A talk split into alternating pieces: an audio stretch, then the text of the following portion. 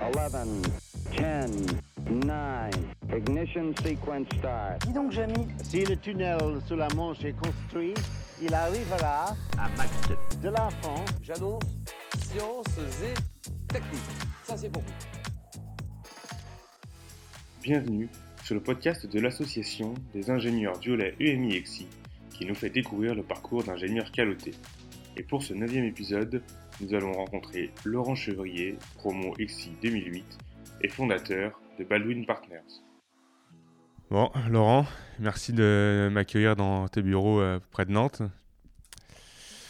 Tout d'abord, première question, euh, on a l'habitude un petit peu dans ce format de parler un petit peu de l'enfance. Donc toi, tu es originaire de Blanzy. de Blanzay, effectivement, euh, dans le sud de Vienne. On est en dessous de Po- à une heure de Poitiers au sud. Ok. Et alors, t'étais quel genre d'enfant et quel genre d'élève euh, durant cette période? Euh, moi, j'étais un enfant en fait qui, euh, qui était plutôt euh, bon élève, je veux dire qui écoutait, qui avait des bonnes notes. Au collège, ça s'est un peu dégradé parce que j'ai trouvé mon copain d'enfance que je garderai toujours, je l'espère. Et là, il y a eu pas mal de discussions. Je suis passé plutôt en fond de classe. Bon, voilà, puis je suis revenu après quand je suis revenu dans les études supérieures.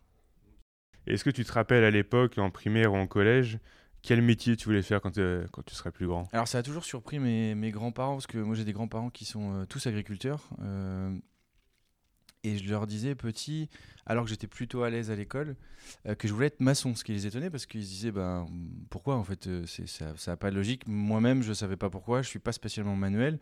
En fait, avec le temps, j'ai appris à comprendre ce que je voulais me dire à moi-même, c'est que je pense que je voulais construire quelque chose de plus grand que moi. Alors, je l'ai peut-être très intellectualisé, ce truc-là, mais j'en suis vraiment convaincu parce que dans l'entrepreneuriat, c'est ça qui m'intéresse.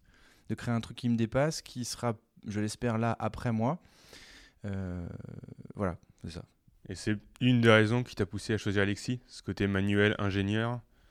Ouais, je voulais, moi je voulais comprendre le monde en fait. Donc je me suis dit, une école c'est- c'est super bien pour ça. En effet, j'ai été servi. Alors déjà, j'ai rencontré plein de copains, j'ai été dans plein d'assos, j'ai fait plein de trucs que j'avais jamais fait avant. Euh, je me suis retrouvé dans plein de situations délicates où je savais pas comment m'y prendre et je me suis pas mal cassé les dents. Mais ça m'a appris la vie, quoi. Voilà.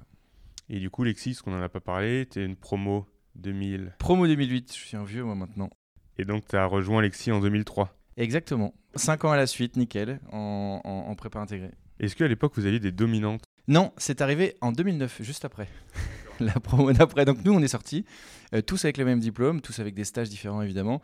Par contre, en termes de, colora- de coloration métier, c'était du coup pas simple puisqu'on était tous très concurrents pour les stages et les stages de fin d'études en particulier.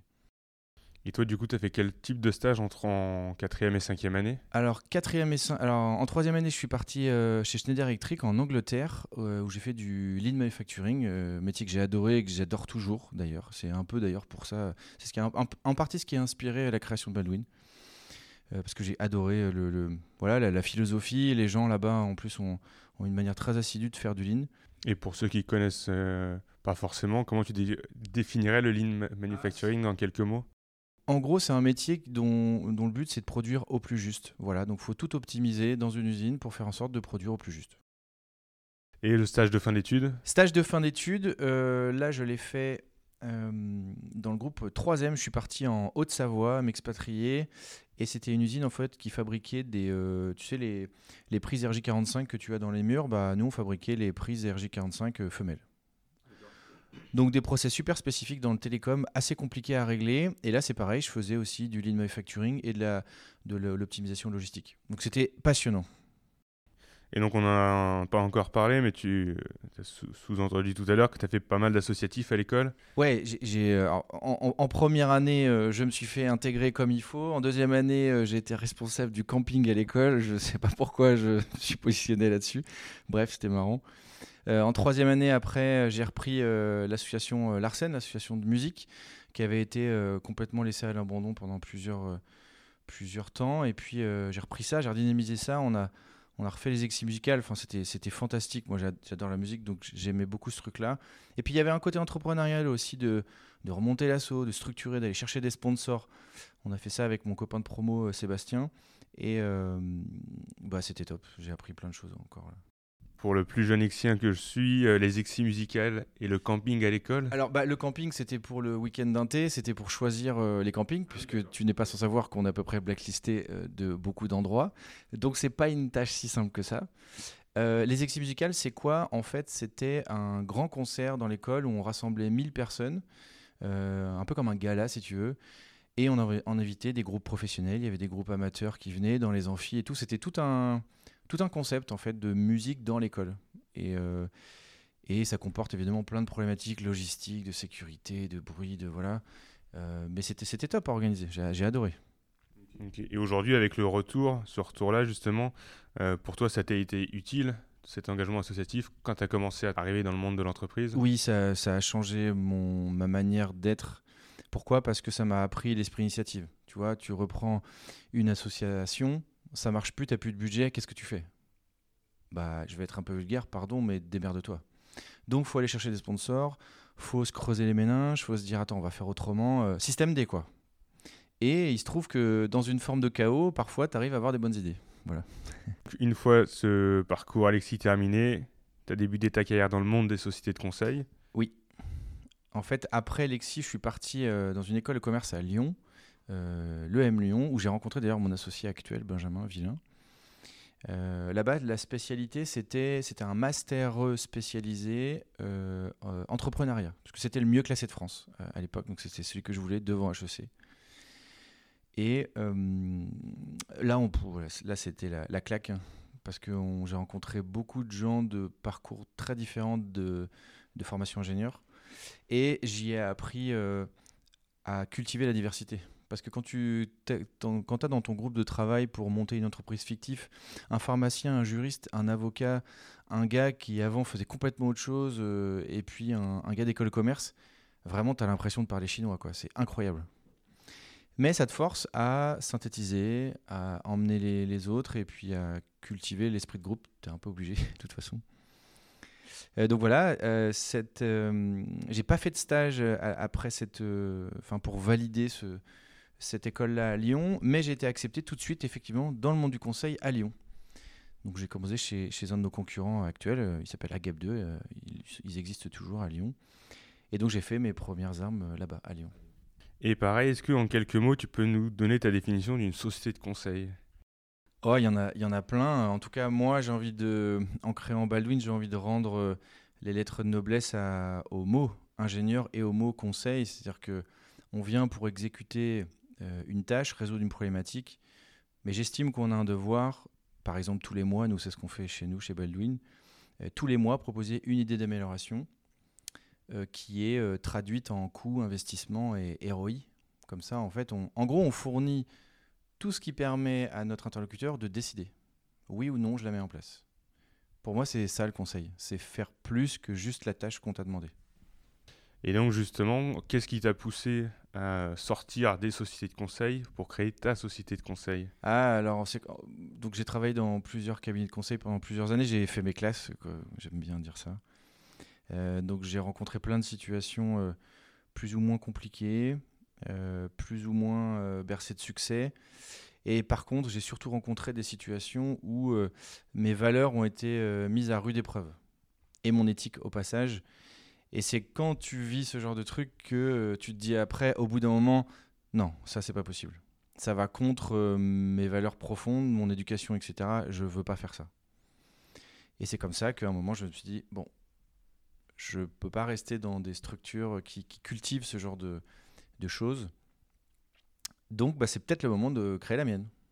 Et pendant ces différentes années, tu étais consultant ou euh, ingénieur d'affaires? Alors moi, j'ai jamais été consultant technique à, à traiter des projets. J'ai toujours fait le métier de business manager. Donc en gros, toujours du commerce, toujours du recrutement et toujours du management. Toujours les trois en parallèle.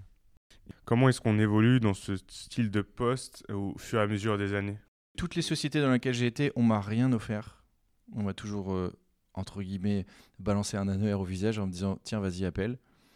Euh, à Lyon, j'ai vraiment pas été formé du tout. Et ça, euh, je trouve ça dommage en fait de ne pas expliquer à un jeune comment faire. Parce que c'est un métier qui est pas si simple. Donc je trouve ça dommage parce que parce qu'on aurait pu être meilleur. Voilà. C'est ce qui fait que d'ailleurs, maintenant chez Baldwin, on a une, toute une académie où on accompagne les gens parce que le commerce, oui, il y a des gens qui ont des, des- des facilités, mais ça s'accompagne, ça se pilote, euh, ça se coach. Il y a beaucoup de choses à faire pour apprendre vite et bien. Et donc, si on retourne à Baldwin Partenaire, donc tu l'as fondé en 2017 avec Benjamin Villain. Et donc, c'est un cabinet de conseil spécialisé en industrie 4.0. Ouais. Industrie 4.0, pareil, je vais te redemander une petite définition. L'industrie 4.0, en fait, c'est la quatrième révolution industrielle. La troisième, c'était celle de la, de la robotique, en fait, dans les années euh, 70-80. Et l'industrie 4.0, c'est la révolution de la data, en fait, tout simplement. Euh, Aujourd'hui, on a des téléphones ultra puissants qui sont interconnectés avec tellement de choses autour de nous et au-dessus de nous, euh, qui fait que bah, toute cette data, on, peut en faire quelque chose et ça, on peut le mettre au service de euh, l'amélioration de la performance industrielle de nos clients. Et c'était un secteur d'activité sur lequel tu t'étais déjà plongé dans tes anciens postes? Non, alors en fait, euh, les deux premiers cabinets dans lesquels j'ai travaillé, j'ai été débauché en fait pour créer une filiale euh, pour un groupe suisse où j'allais faire de la digitalisation, mais pour les banques. Donc au tout début, j'ai travaillé là-dessus. J'ai travaillé pas mal avec le Crédit Mutuel à Brest, pour ne pas les citer. Donc c'était euh, rien à voir. hein, on est dans des métiers, voilà, informatique, data, culture du risque, etc. Par contre, j'ai vu arriver un changement de manière de travailler et de s'organiser. Et je me suis dit, euh, est-ce que c'est pas en train de devenir chez les industries ça? Et effectivement, c'est ce qui est arrivé. Alors, j'ai rien inventé. Hein. L'industrie 4.0, c'est un terme qui, a été inventé en 2011 au salon de Hanovre en Allemagne. Euh, moi, à l'époque, c'est 4, 3 ou 4 ans après, où finalement, je, commence à me cultiver là-dessus parce que mon cœur est- reste dans l'industrie et dans la mécanique. Et, euh, et, et voilà, donc à, à ce moment-là, en fait, je, je- je- je revends, euh, moi, dans le- euh, mes parts de la société que j'avais créée. Et puis, je me dis, bah, c'est le moment de revenir dans l'industrie, mon coco, et de, bah, de, de, de déployer tes propres ailes, tes propres règles et ton éthique, puisque c'était un truc important pour moi. Et donc, c'était une vision partagée avec ton, ton associé? Ouais, ouais, ouais. en fait, c'est assez drôle. Euh, on s'était rencontrés à Lyon. On n'était pas euh, amis proches euh, l'un sur l'autre en permanence, mais on se regardait d'un coin de l'œil, entre guillemets. alors, quand on est à Lyon et que tu fais partie et que tu habites dans l'ouest de la France, de toute façon, à un moment, tu es dans les mêmes équipes parce que tu es dans les mêmes voitures ou dans les mêmes trains. Voilà. Et bah, on avait quand même une attirance l'un pour l'autre, intellectuelle, en termes de, de finalité, en termes d'entrepreneuriat, parce que rappelons-nous, on était dans spécialité entreprendre. Et puis finalement, quelques années après avoir travaillé, fait nos classes, euh, un jour on, dîne ensemble. Et puis on se dit, tiens, qu'est-ce que t'en penses toi? C'est pas le moment un peu de, bah, de passer à l'action en fait, parce qu'on a appris plein de choses en théorie à Lyon, c'est cool. Mais la vraie vie, c'est le vrai entrepreneuriat, c'est prendre le risque de se casser la gueule. Et voilà, c'était parti après. Alors, le risque a été comment au départ?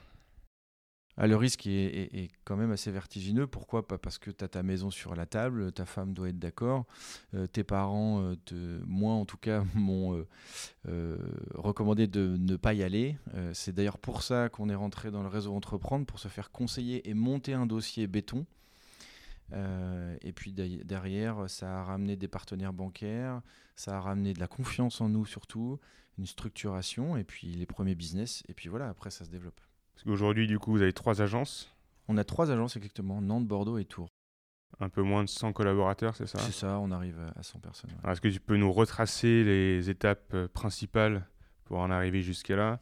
Bah, la, la- la toute première, c'est qu'en fait, on s'est dit, on va monter un cabinet de conseil en stratégie sur l'industrie 4.0. On rêvait de conseiller euh, les dirigeants euh, de PME, ETI, euh, pour prendre ce virage qui, nous, nous semble absolument indispensable. Un peu comme le virage d'Internet hein, il y, a- il y a 20 ans. Et en fait, euh, bah, tous nos anciens clients nous avaient dit, euh, ou des contacts nous avaient dit, ouais, ouais, c'est fantastique, euh, on se rappelle, quoi. Et le problème, c'est qu'on est arrivé et on s'est pris un gros parpaing dans la figure. Personne n'a acheté. Donc au bout de trois mois, obligé de faire un, un pivot, alors c'est le terme technique utilisé pour dire qu'on adapte ou on change son business model. Et on est revenu en fait à ce qu'on savait déjà faire, le conseil en ingénierie. On a abandonné le conseil en stratégie industrie 4.0 parce qu'à l'époque, personne ne l'achetait. Et on est revenu à ce qui nous a permis de vivre et de construire Baldwin, qui est du conseil en performance industrielle. Pour faire très simple, en gros, quand on fabrique aujourd'hui des bateaux, des sous-marins, des voitures, euh, ou, euh, ou d'autres produits industriels, Télécom par exemple, Thales pour ne pas les citer. Nos ingénieurs interviennent pour optimiser les flux, optimiser les usines et optimiser l'industrialisation des produits. Je la fais très très courte, très résumée, mais c'est ça l'idée. Et euh, hormis le pivot au bout de quelques mois, est-ce qu'il y a eu euh, d'autres moments de doute, d'autres moments où il y a vraiment eu des grosses difficultés, que ce soit financières ou en termes de recrutement, où vous vous êtes dit, est-ce que vraiment on a bien fait Est-ce que euh, ça va le faire?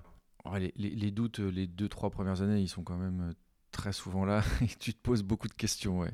C'est quand même assez, assez violent, les nuits sont assez courtes. Ce qui est moi, ce que j'ai trouvé difficile, c'est que je, je me sentais pas très compris. C'est-à-dire que comment expliquer à ta compagne, tes parents qui sont pas dans ce truc-là, ni dans l'ingénierie, ni dans l'entrepreneuriat, quels risques tu portes, etc. Et, comment ne pas leur faire peur encore plus? Donc j'ai plutôt utilisé moi la communication avec mon associé et malheureusement une forme de mutisme. Je me suis concentré sur moi en me disant allez allez allez ça va aller ça va aller ça l'a fait euh, tant mieux. Mais c'est une grosse remise en question personnelle. Parce qu'en fait quand quelque chose marche pas, tu peux pas t'en prendre aux autres. Là tu es tout seul, c'est ton business, c'est à toi de trouver les solutions. Point la ligne. T'es pas bon, bah développe-toi. C'est très dur comme euh, réalité en fait. Mais ça forme euh, bah, une forme de confiance en soi, tu es obligé de te développer sur plein de sujets différents. Donc, euh, donc c'est cool. C'est cool, mais c'est difficile. Et à l'inverse, est-ce qu'il y a eu un déclic À un moment donné, vous vous êtes dit, ça y est, on est lancé, on a une dizaine de consultants. Ouais, euh, moi j'avais une forme de, de, confiance ou tranquillité, je sais pas, euh, arrivé en, en 2019 parce que voilà, ça faisait deux ans, on était déjà plutôt bien structuré, on avait recruté, on avait quelques clients, etc. Là, je commençais à me dire, ah ça y est, on va prendre de la hauteur, ça va être cool, l'avion est lancé, euh, super. Et là, bah malheureusement, euh, mars 2020 arrive et là c'est coup de bulldozer dans, dans le truc. Quoi. En deux mois, on perd 90% de chiffre d'affaires, pour pas dire 100%. Là, l'éthique est mise à rude épreuve. On a eu la possibilité, euh, on a mis l'option sur la table de se dire, ok, on arrête tout, c'est terminé, on pourra jamais se relever de ça. Et en fait, c'est des choix éthiques qui nous ont pilotés, euh, Benjamin et moi, où on s'est dit, on n'a pas créé Baldwin pour, euh, pour arrêter maintenant. C'est pas possible. Même si c'est compliqué, on trouvera le moyen d'expliquer ça aux gens. Donc, euh, on a cramé 2 millions d'euros de trésorerie pour garder tout le monde. On a communiqué toutes les semaines ou toutes les deux semaines, je me rappelle pas très bien, pour leur dire ok, voilà à quel client on a parlé de ton parcours, voilà où est-ce qu'on a fait des actions commerciales, voilà comment ça va se passer. Au final, on, aurait dû licencier quasiment, quasiment tout le monde. On a quand même licencié un petit peu, soyons honnêtes, mais très très peu, puisque de souvenir, c'est trois personnes au lieu de plusieurs dizaines. Donc, c'est difficile, mais je pense qu'on a fait les bons choix. Et est-ce que, euh, parce qu'on en, parle souvent aujourd'hui, est-ce que euh, le passage Covid a transformé un petit peu euh, les habitudes de Baldwin? Est-ce qu'il y a plus de télétravail? Est-ce qu'il y a des aménagements qui sont différents? Est-ce qu'il y a une vision du travail qui est différente? Alors, il y oui, de manière euh, opérationnelle, il y a un petit peu plus de travail, c'est vrai. Nos clients aussi, en fait, opèrent ça plus facilement. Ce que ça a changé, c'est surtout qu'en fait, ça a solidifié euh, l'éthique des associés. Parce que dans une tempête comme ça, aussi violente soit-elle, tu as un risque énorme en fait que tu aies un associé qui dise bah non, c'est bon, je passe à autre chose, et l'autre qui dise non, non, je veux rester. Et là, les conflits commencent. Et c'est des conflits ultra, ultra compliqués. Nous, on est toujours resté sur la même ligne, on n'a pas toujours été d'accord en bientôt 7 ans d'activité ensemble, mais les grandes décisions, les grands axes stratégiques, ils n'ont jamais changé. Et c'est, je pense, ce qui fait une, une force du, de notre positionnement quoi, sur, le, sur le marché. Et justement, sur le marché, depuis 10, 15, 20 ans, les boîtes de conseil ont explosé. Qu'est-ce qui différencie Baldwin des autres? Qu'est-ce que vous mettez en avant qui vous tient à cœur que peut-être justement je ne retrouvais pas dans d'autres boîtes de conseil Moi, ce que je mets en avant, c'est euh, notre, euh, notre why. En fait, on a, on a une petite punchline en fait, qui explique notre combat au quotidien, qui est, qui est développer l'initiative afin de propulser la performance de l'industrie française. Dans cette phrase, tu as tout. Tu as tout ce qu'on pense, tout ce qui nous semble absolument indispensable pour construire un futur euh, sain. Développer une initiative, en gros, c'est des trucs qui est très utilisé euh, euh, chez les militaires, parce que j'ai eu la chance de, voir un général euh, de l'armée il n'y a pas très longtemps en conférence, qui nous expliquait, à votre avis, pourquoi un soldat met, un pas devant l'autre quand il doit aller sur un champ de bataille? Et ses réponses ont été absolument édifiantes. Ça parle de choses très simples, la confiance, la compréhension de l'autre, avoir des objectifs simples, mais laisser une place à l'initiative. Pourquoi? Bah Parce que quand tu débarques sur les plages de débarquement, bah, ça s'est pas tout à fait passé comme ce qui était prévu en théorie. Donc si les gens doivent exécuter quelque chose de manière robotique, ça marche pas. Et donc c'est ce truc-là, ce- cet esprit d'initiative, c'est ça qui nous différencie. Et ça se traduit comment? Ça se traduit par, de mon point de vue, un, un niveau d'épanouissement plus fort chez les gens. Euh, pourquoi? Bah Parce que euh, on a un pilotage qui est assez euh, fin. On a une fondation où on propose aux gens de faire des actions sociétales. Moi, je fais des concerts dans des EHPAD ou dans des hôpitaux pour jeunes enfants à l'ESEAN à Nantes, parce que je trouve que c'est normal en fait. On a de la chance, nous autres, euh, d'être euh, diplômés, en bonne santé, physique, mentale, pour la plupart. Il y a des gens de l'autre côté de la rue qui n'ont pas cette chance. Bah, moi, mon, mon boulot, c'est de me dire, on doit leur donner du temps. Ça, c'est une posture en tant que consultant qui nous différencie pas mal. Et après, concrètement, au quotidien, ce qui va nous différencier, bah, je reviens, tout à l'heure, je parlais des idées d'amélioration. Tous nos consultants proposent une idée d'amélioration tous les, tous les mois. Et ça, comme personne ne le fait, bah, ça nous différencie. Et sur, de manière plus globale, sur l'explosion justement de toutes ces boîtes de conseils, il y a beaucoup de startups, euh, beaucoup de grosses boîtes. Comment est-ce que tu juges sur cette explosion? Pourquoi est-ce qu'aujourd'hui on a un nombre de sociétés de conseil qui a explosé comparé à peut-être 20, 30, 40 ans? Alors, c'est un sujet qui m'a intéressé parce qu'à Lyon, justement, ma thèse professionnelle portait sur les fusions-acquisitions euh, de deux grands groupes, Alten et Altran. Donc, je me suis amusé à étudier ce truc-là. C'était très financier à l'époque. Et du coup, je me suis posé la question, mais en fait, pourquoi tous ces cabinets de conseil existent? En fait, c'est le boulot normalement des DRH. Donc, je découvre en menant quelques, quelques, quelques, quelques lectures sur Internet et autres, qu'en fait, le métier du cabinet de conseil est né dans l'ingénierie. hein est né en fait euh, dans les années 80, à l'époque où euh, bah, avant on mettait 6 ans à développer une voiture et puis subitement il fallait mettre plus que 3. Et puis quelques années après, plus que 18 mois. Aujourd'hui c'est à peu près ça, hein, même un peu moins. Euh, et donc bah, à la place d'un DRH, il peut pas se dire je recrute des équipes entières et puis bah, je fais quoi en gros de toutes ces ressources? Ce sont les termes que eux utilisent. Qu'est-ce que je fais de toutes ces ressources dans quelques mois quand bah, le programme est terminé? Et c'est là où en fait est venue euh, la, la place des cabinets de conseil. Donc, comme la technologie euh, accélère, là, moi j'ai fait des conférences récemment sur l'IA, là, c'est un truc de malade, hein, tout ce qui est en train de se passer depuis moins de six mois. Euh, il y a besoin de plus en plus d'ingénieurs parce que, parce que le monde va de plus en plus vite et les technologies nous permettent de développer, de concevoir de plus en plus vite. Et donc aujourd'hui, une aussi des, un des avantages d'une société de conseil en tant que consultant, c'est qu'on va pouvoir, comme tu, comme tu le disais, changer de projet tous les 12, 24 mois. Moi, je vais te faire une analogie qui est super simple. Tu rentres euh, euh, à la SNCF ou chez Naval Group, peu importe à l'est, des, grands industriels qu'on connaît tous. Tu y passes 5 ans. Si tu as la chance d'avoir des programmes euh, bien organisés par des DRH, tous les deux ans, tu vas pouvoir changer de poste, mais c'est très rare que tu changes et de division, et de site, et d'outils, et de réseau.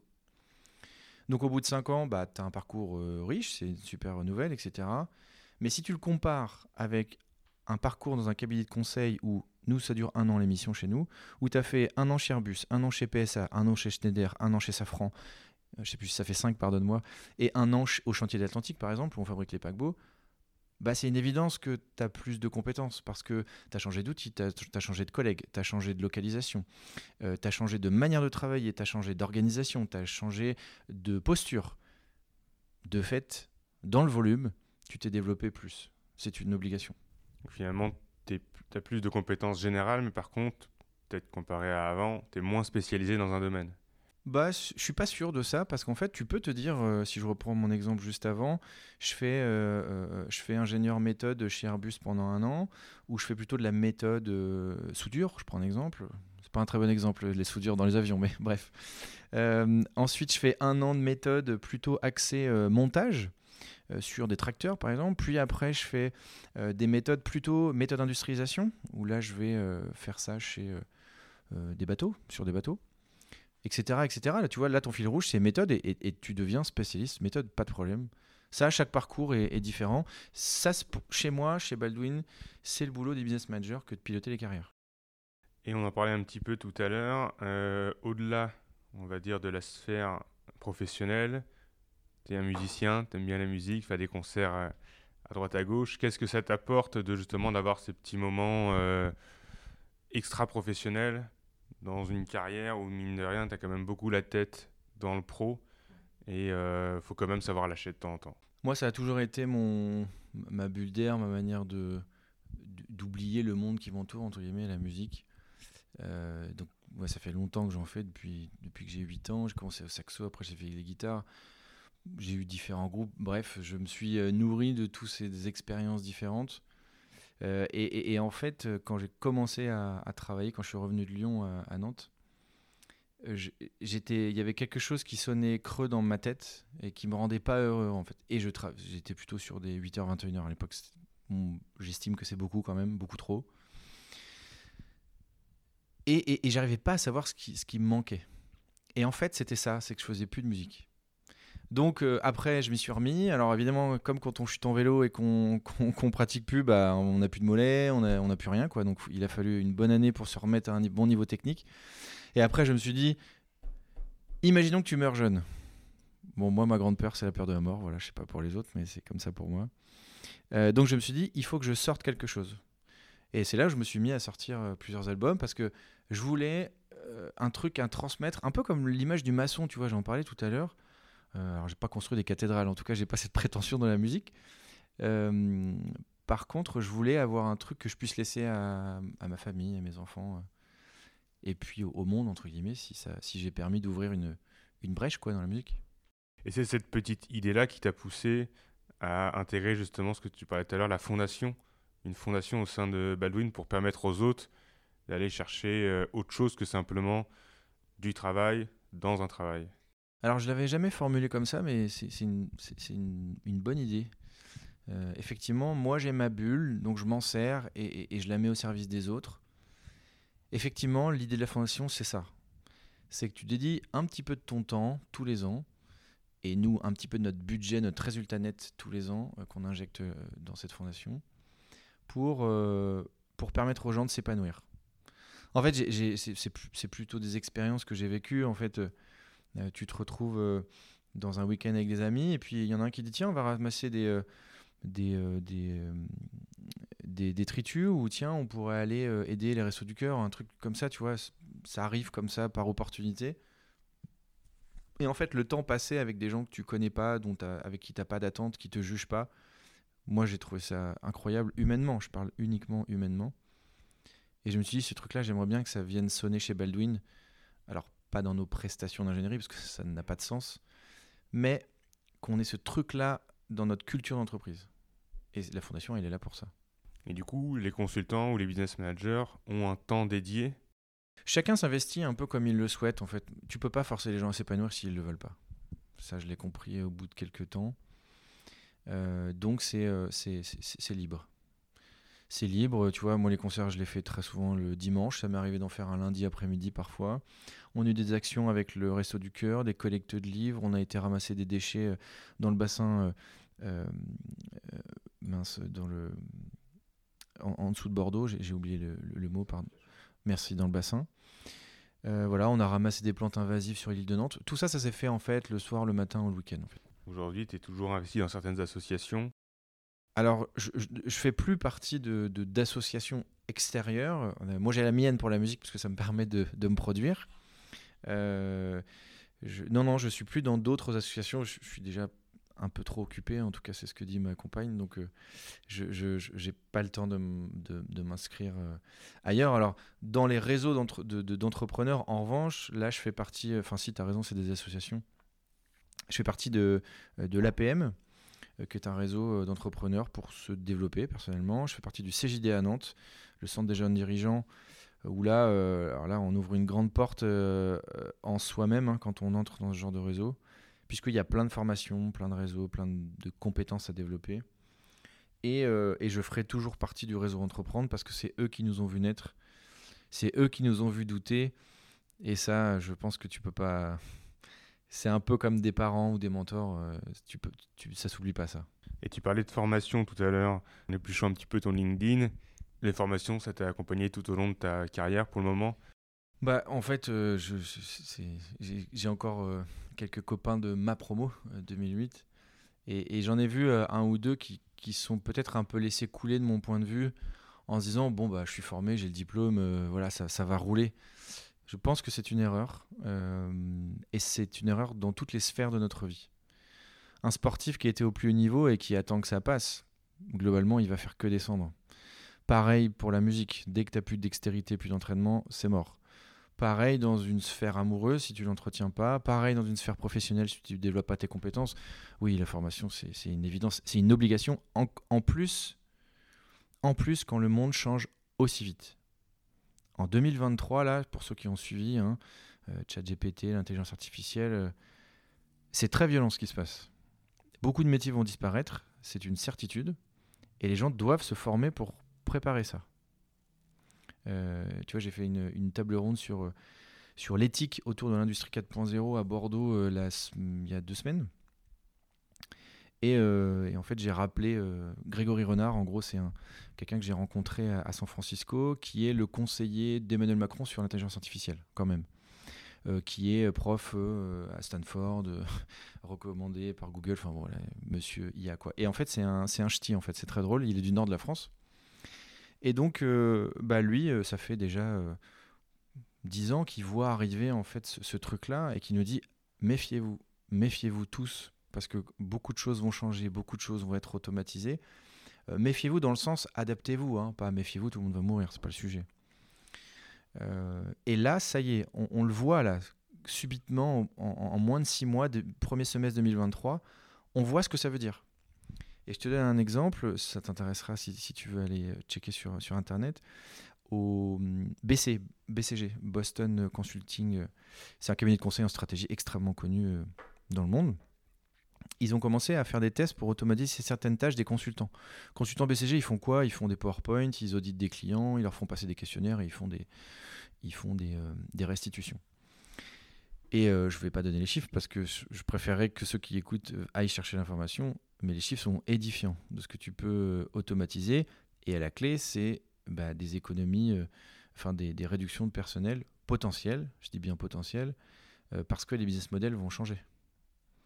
Donc le monde dans lequel on vit change vite, et la seule clé pour s'en sortir, c'est de s'informer et de se former. Voilà. J'invente rien. hein. À l'époque, c'était Olivier Paco, moi qui était notre directeur pédagogique, Alexis, euh, qui nous avait euh, éduqués, je trouve, sur ce sujet. Et je pense qu'il il avait raison. Ce que tu me disais en amont de, de l'en- de l'entretien, c'était justement quelque chose qui t'a marqué dans ta carrière, c'était la capacité de tout le monde à s'adapter, à rebondir et à trouver sa voie?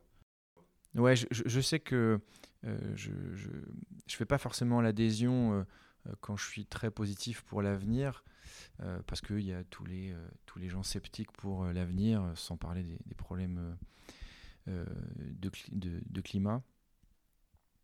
J'observe simplement que dans l'histoire de l'humanité, l'homme s'est toujours ou presque toujours adapté.